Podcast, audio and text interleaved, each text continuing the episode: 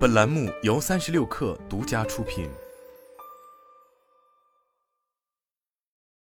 本文来自微信公众号“三亿生活”。近期对于 Adobe 软件的用户来说，烦心事还真不少。日前，由于 Adobe 与潘通之间的许可变更，原本在 Photoshop、InDesign 等软件中免费提供的潘通色全部被移除，并将替换为黑色。用户想要使其恢复，则需要自行在潘通官网购买订阅服务，并使用 Adobe Exchange 来安装插件。这也就意味着，订阅了 Adobe 这类软件的用户。为了使用潘通色，还需要额外花一笔费用。据悉，潘通色的高级订阅在国内市场价格为每月四十九点九一元，或每年五百九十九元，显然并不算便宜。对此，早前担任 Spotify 设计总监、交互和平面设计师七年之久的 Rasmus Anderson 在社交平台发文称：“这太荒谬了，潘通颜色只是一连串数字，设计师都懂。”而 Adobe 与潘通的所作所为似乎在说：“嘿，用户们，我们认为你们真的很蠢。”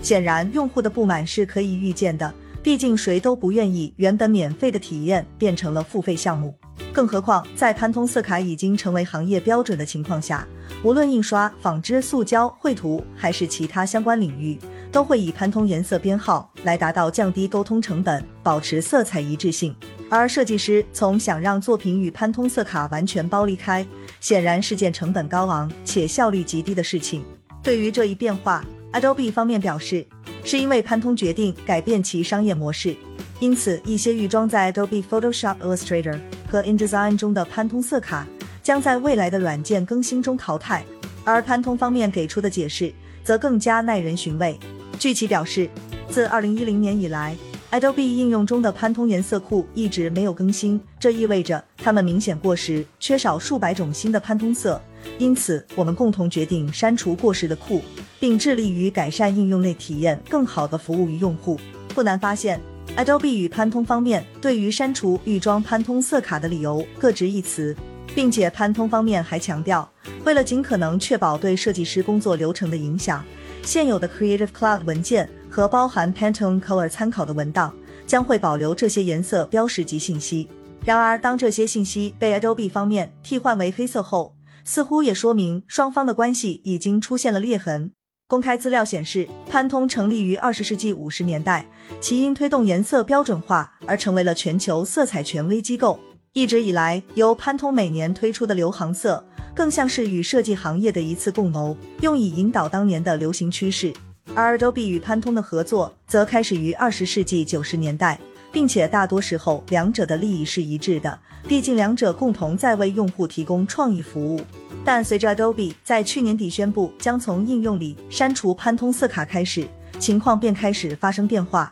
当时曾有传言称，Adobe 在引入色卡的成本问题上与潘通产生了分歧。不过，原定于三月三十一日的移除时间却不断推迟到八月六日、八月三十一日。直至最近才有了解决方案，那就是让用户自行安装插件并订阅潘通色卡服务。如果从便利用户的角度出发，Adobe 与潘通方面的说辞显然都不太站得住脚。外界普遍认为，此举是 Adobe 将原本付给潘通的费用转嫁到了用户头上，同时也是潘通将颜色当作人质，推动用户购买其订阅服务。因此，在全球大量设备都在通过使用 Pantone Profiles。来标准化颜色的情况下，用户花这笔订阅服务费也成为了一件不得不做的事情。更离谱的是，有用户指出，Adobe 方面目前已经采取强制措施，使得在任何时间里识别文件中使用的任何潘通色时，这一颜色都会被自动替换为黑色。事实上，这并非 Adobe 首次做出冒犯用户的改变。早在2012年，Adobe 正式推出 Creative Cloud。将此前的 Creative Suite 由买断制改为订阅付费模式，完成了自身订阅制的转型。但这无疑是一次成功的改变，也标志着 Adobe 从一家传统的软件公司转型为基于云服务的 SaaS 公司，并且随之而来的是其一路上涨的股价。如果说转为订阅制是出于公司发展的考虑，那么 Adobe 的奇葩续费机制又是为什么呢？今年二月，一位用户在推特上揭露了 Adobe 如何骗取用户年费。具体来说，在官网中，Adobe Creative Cloud 年度计划显示可免费试用七天，试用期结束后才会收费。这位用户所在地区的价格为四十九点九四英镑每月。然而，但凡购选免费试用的用户，则将会被引导签署一份年度订阅计划协议，并且一旦超过十四天就无法免费退订，需要支付半年的费用才能退订，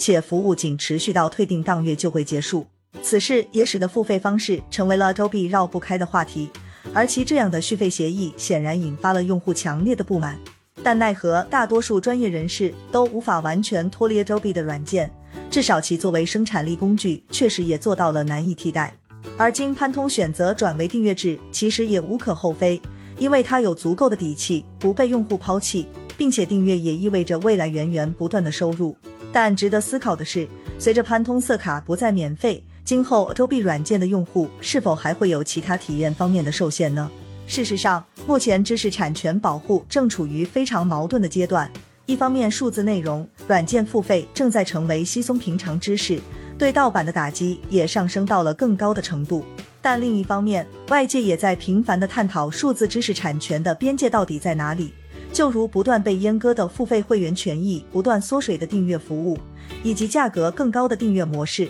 难道这些对于用户来说都是好事吗？